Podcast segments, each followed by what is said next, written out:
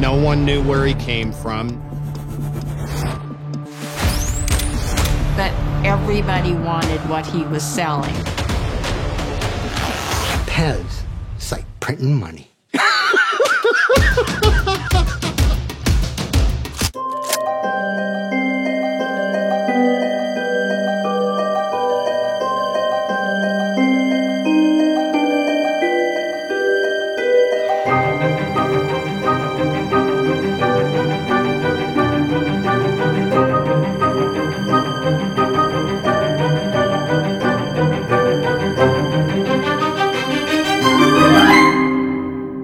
Jaren 80 is Steve op zoek naar een manier om geld te verdienen.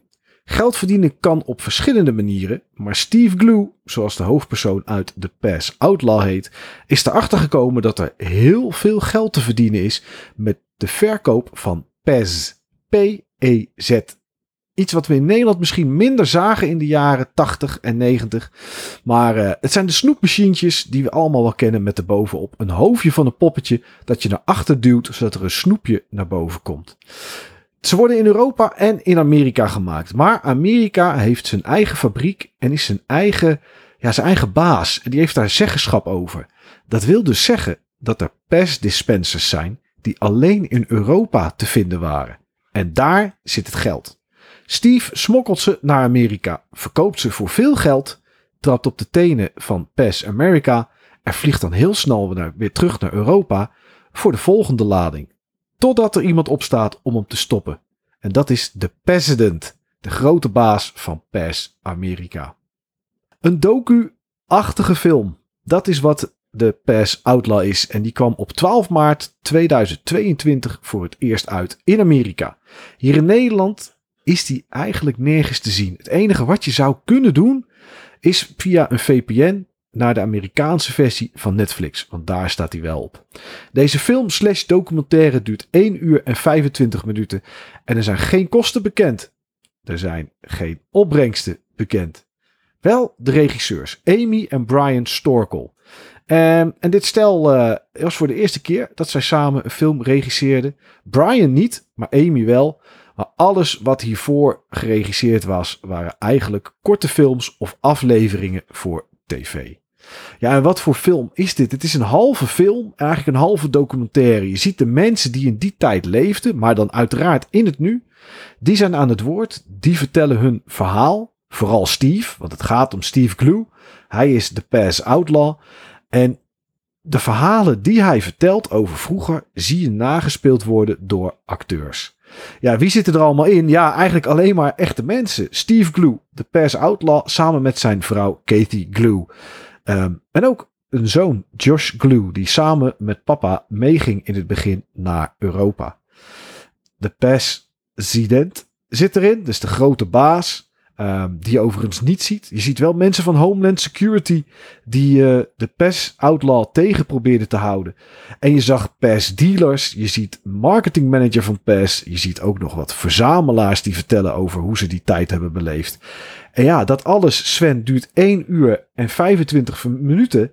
Wat voor mij 1 uur en 25 minuten puur vermaak was. Hoe viel dat bij jou bij zoiets als dit? Ja, zeker. Nou, ik moet zeggen, ik heb me uh, absoluut vermaakt met uh, dit verhaal. Ik kende het verhaal ook echt helemaal niet. Nee, dus ik ook niet. Dat maakt het wel uh, interessanter. Um, ik heb wel bepaalde, nou niet bedenkingen, maar uh, ik zie wat gemiste kansen in deze, ik noem het dan toch maar een documentaire. Mm -hmm. uh, want ik heb het gevoel dat ze bepaalde dingen willen doen of neerzetten en niet alles komt even goed uit de verf. Maar ja, dit verhaal van die Steve Glue, dat, dat, dat leest, dat kijkt als een jongensboek. Het is Ja. bizar. Ja, wat ik er mooi aan vind is. eh, ehm, Steve is mentaal niet helemaal in orde. Nee. Hij, eh, hij heeft wat problemen. Het is niet zo dat als hij praat dat het dat kwel uit zijn mondhoek loopt en dat hij ondertiteld moet worden. Hij is best oké, maar hè, er zit wel iets aan hem dat mis is. En het mooie vind ik dan, dat weet hij zelf ook. Ja, en zijn vrouw weet het ook. Zijn vrouw weet het ook en die benoemt dat ook en zijn zoon ook. En ehm, toch is het dan mooi dat er iemand die ergens een, een lichtelijk verstandelijke beperking heeft, zo succesvol kan worden. Ja, met zoiets. Ik wil niet zeggen dat het niet kan, maar dit, weet je, ik had het waarschijnlijk niet bedacht in de jaren tachtig om hier van Nederland met van die pass dispensers, om die te gaan kopen bij, bij de fabriek in de Oostbloklanden waar ze gemaakt werden en dan naar Amerika te gaan brengen. nee. Nee, inderdaad. Hoe verzin je het? Ja, en misschien ook wel dankzij dat hij ze niet allemaal 100% op een rijtje heeft. Dacht hij misschien niet overal over de gevolgen na. Ging die Nee. dingen gewoon doen. En ja, zijn vrouw zegt op een gegeven moment ook van ja, ik heb al heel snel geleerd in de relatie met Steve dat ik op een gegeven moment gewoon niet meer, zeg maar, nee moet zeggen. Het is Ja. gewoon sowieso ja als hij iets wil en dan ondersteun ik hem er wel in. Eh, want hij ging toch doen wat, eh, wat hij in zijn kop had. Ja, ja.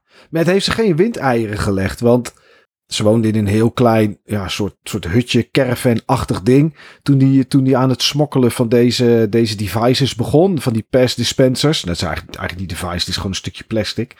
Ehm, en uiteindelijk heeft hij zoveel ermee verdiend dat hij gewoon een stuk land kon kopen en een huis waar ze nog steeds woonde. Dus ik vind dat to- toch wel een mooi stukje successtory, zeg maar, aan, eh, aan, aan de Pass Outlaw. Ja, absoluut. Ja, ja dat, eh, hier had ik precies van eh, Go Steve.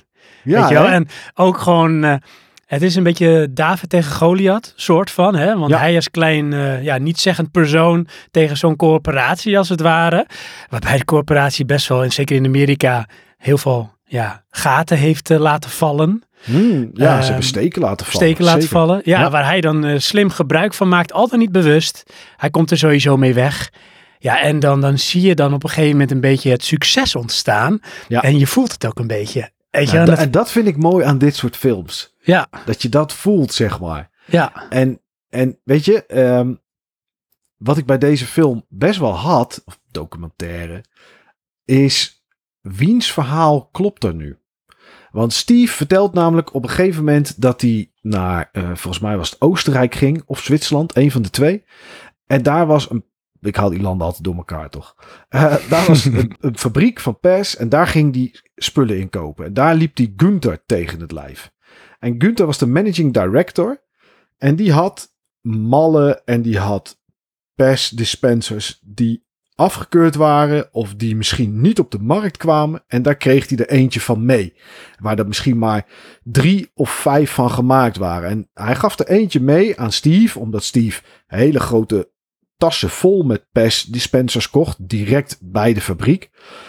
En Steve heeft die verkocht. Ja. Alleen dat is iets wat natuurlijk nooit mocht. nee, En dan zie je Gunther ook in beeld. En aan hem wordt dan gevraagd van, hoe zat dat met eh, dat speciale model? En hij zegt dan, ja, dat heb ik nooit gedaan. En dan voel ik ook een beetje de spanning door Oh, het ja. scherm heen komen. Van, oké, aan de ene kant zou het voor Steve een heel stoer verhaal zijn. Maar Steve, zijn verstandelijke eh, beperking, lijkt mij daarbij in de weg zitten om zo'n verhaal te verzinnen om stoer te doen. Want hij vertelt ook over al zijn verliezen en al zijn problemen.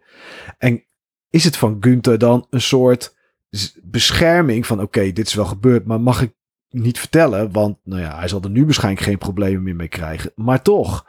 Dus weet je, wat, wat is dan waar in Nee, zo'n geval als dit? klopt. En dan heb je ook nog bijvoorbeeld dat verhaal van die eh, Johan Patek. Die, die noemen ze de Crazy Collector. Ja, Ehm, die heeft ook zijn eigen verhaal. En die noemt zichzelf de ultieme pass outlaw. Ja. Die heeft ook ergens, dan gaat hij met een trappetje omhoog of zo in een soort met boomhut. boomhut en in een geheim kamertje waar niemand bij mag. Het is Nee. zo bizar. Ga het ook echt kijken mensen, dat je weet niet wat je ziet. Ja, daar heeft hij allemaal persen staan. Ja, die, we, die, die wij nu, zeg maar, zoveel jaar later ook niet mogen zien. Dus het wat mocht heeft niet gefilmd worden en hij, hij claimde dingen. Ehm, en hij zei ook ehm, op een goed moment van ja, weet je, je hebt eigenlijk gewoon de verkeerde persoon heb je gevolgd. Ja. Ik ben eigenlijk degene waar het om gaat. Ja.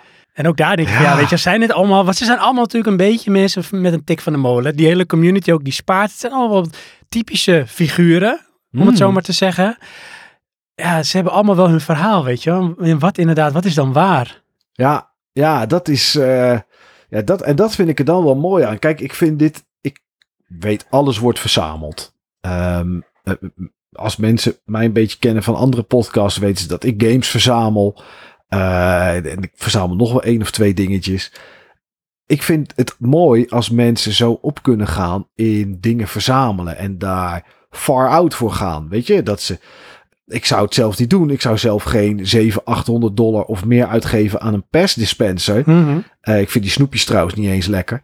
Maar aan zo'n stukje plastic en het dan neerzetten. Maar ik vind het wel mooi dat de mensen zo gepassioneerd zijn dat ze dat doen. Ja. En dat soort mensen zie je in deze film. ja. En je ziet de mensen die ze probeerden te stoppen. Ja. Ehm, en dan vind ik dit toch heel interessant om te kijken of het nou helemaal klopt of niet. Nee, dat klopt. En dat vind ik dan ook niet erg, want het verhaal zelf is gewoon interessant genoeg.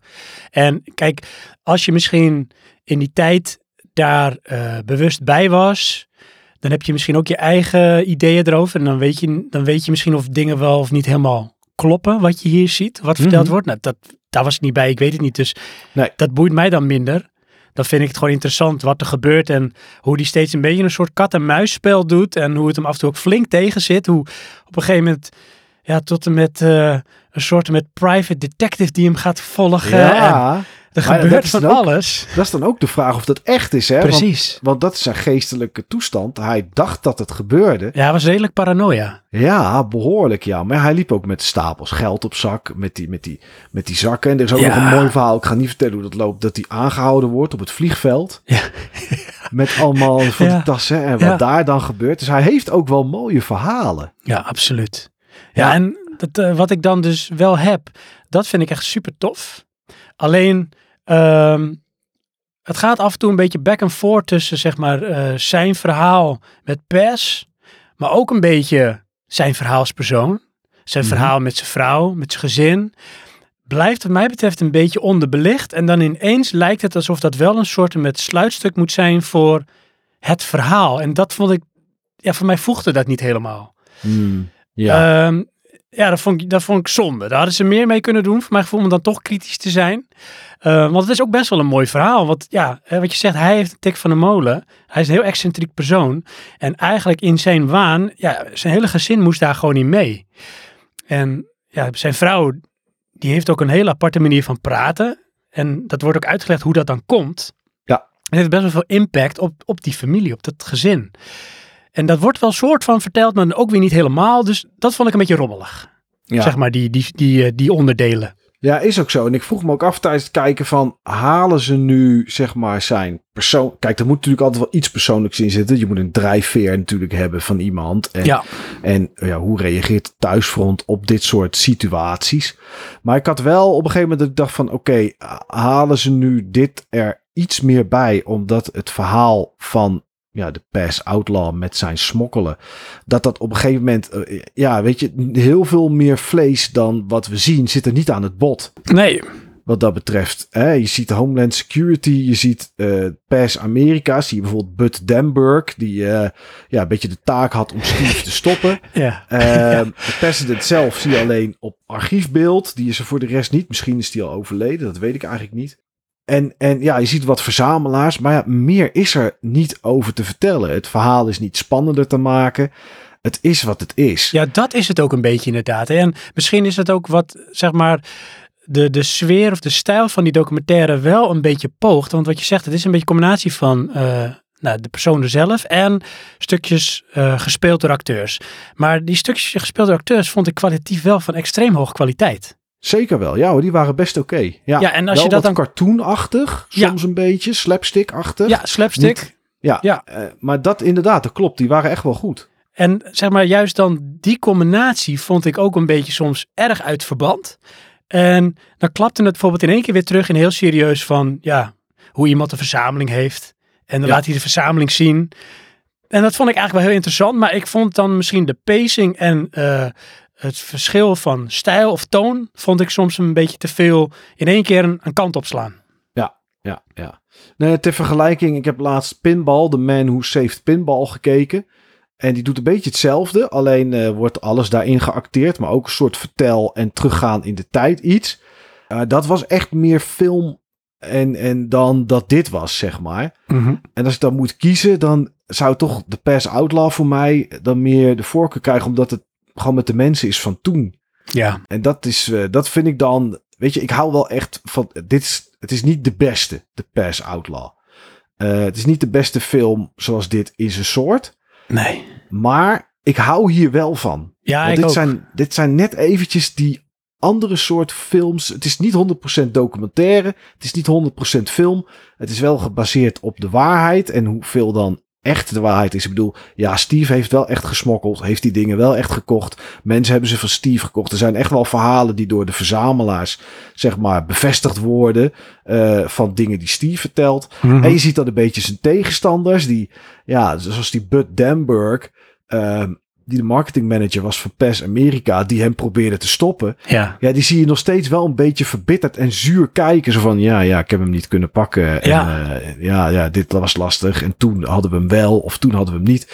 Ja, dat is, dat zie je dan toch een beetje. En ehm, ja, dat hou ik, daar hou ik dan toch wel van. Ja, ja, dat vond ik ook hoor. Daar heb ik echt wel eh, van genoten. Je had gewoon net als in een gewoon een zeg bijvoorbeeld een James Bond film had je gewoon de characters, de good guys, de Ja. bad guys en eh, alle vulling daartussen. Ja, ja, zeker weten. Dus eh, ja, wat dat betreft, het is in Nederland misschien niet heel makkelijk om hem te zien. Je moet wel een beetje out of your ways gaan. Maar als je dit interessant vindt, dan denk ik zeker dat het wel het kijken waard is. Ja. Heel de wereld zit vol met verzamelaars. En of je nu een verzamelaar bent van prentenboekjes, sigarenbandjes, lucifersdoosjes, suikerzakjes, pennen, het maakt niet uit. Overal is een markt voor. Maar het mooie is, als je een film of documentaire kijkt, waar ze net een niche aantikken, waar je eigenlijk nooit zoveel van gezien hebt. Waar je eigenlijk nooit zoveel van weet. En dat is wat voor mij, en ook voor Sven blijkbaar, de Pass Outlaw doet. Want dit zijn apparaatjes die hier bij ons in Nederland niet zo populair waren. We hadden ze wel, maar super populair was het niet. En dan vind ik het mooi om te zien dat er een hele wereld open gaat voor mij met dingen die ik niet weet, met varianten, met eh, kleurverschillen, met misdrukken die dan in één keer duizenden dollars waard zijn. En dan vind ik het nog mooier als dat allemaal aangedreven wordt door iemand die denkt: het is misschien niet helemaal legaal wat ik doe, maar ze kunnen me ook lastig stoppen. En weet je wat? Ik ga het gewoon doen. Ik ga gewoon op de Bonnefoy, zonder de taal te kennen, ga ik naar Europa en ik ga gewoon naar de fabriek en ik zeg gewoon: hallo, ik wil pers kopen. En als dat dan lukt en je de verbitterde gezichten ziet van de marketingmanager Bud Damberg uit Amerika die hem probeert te stoppen en dat niet lukt, dan heb ik gewoon 1 uur en 25 het heel erg naar mijn zin.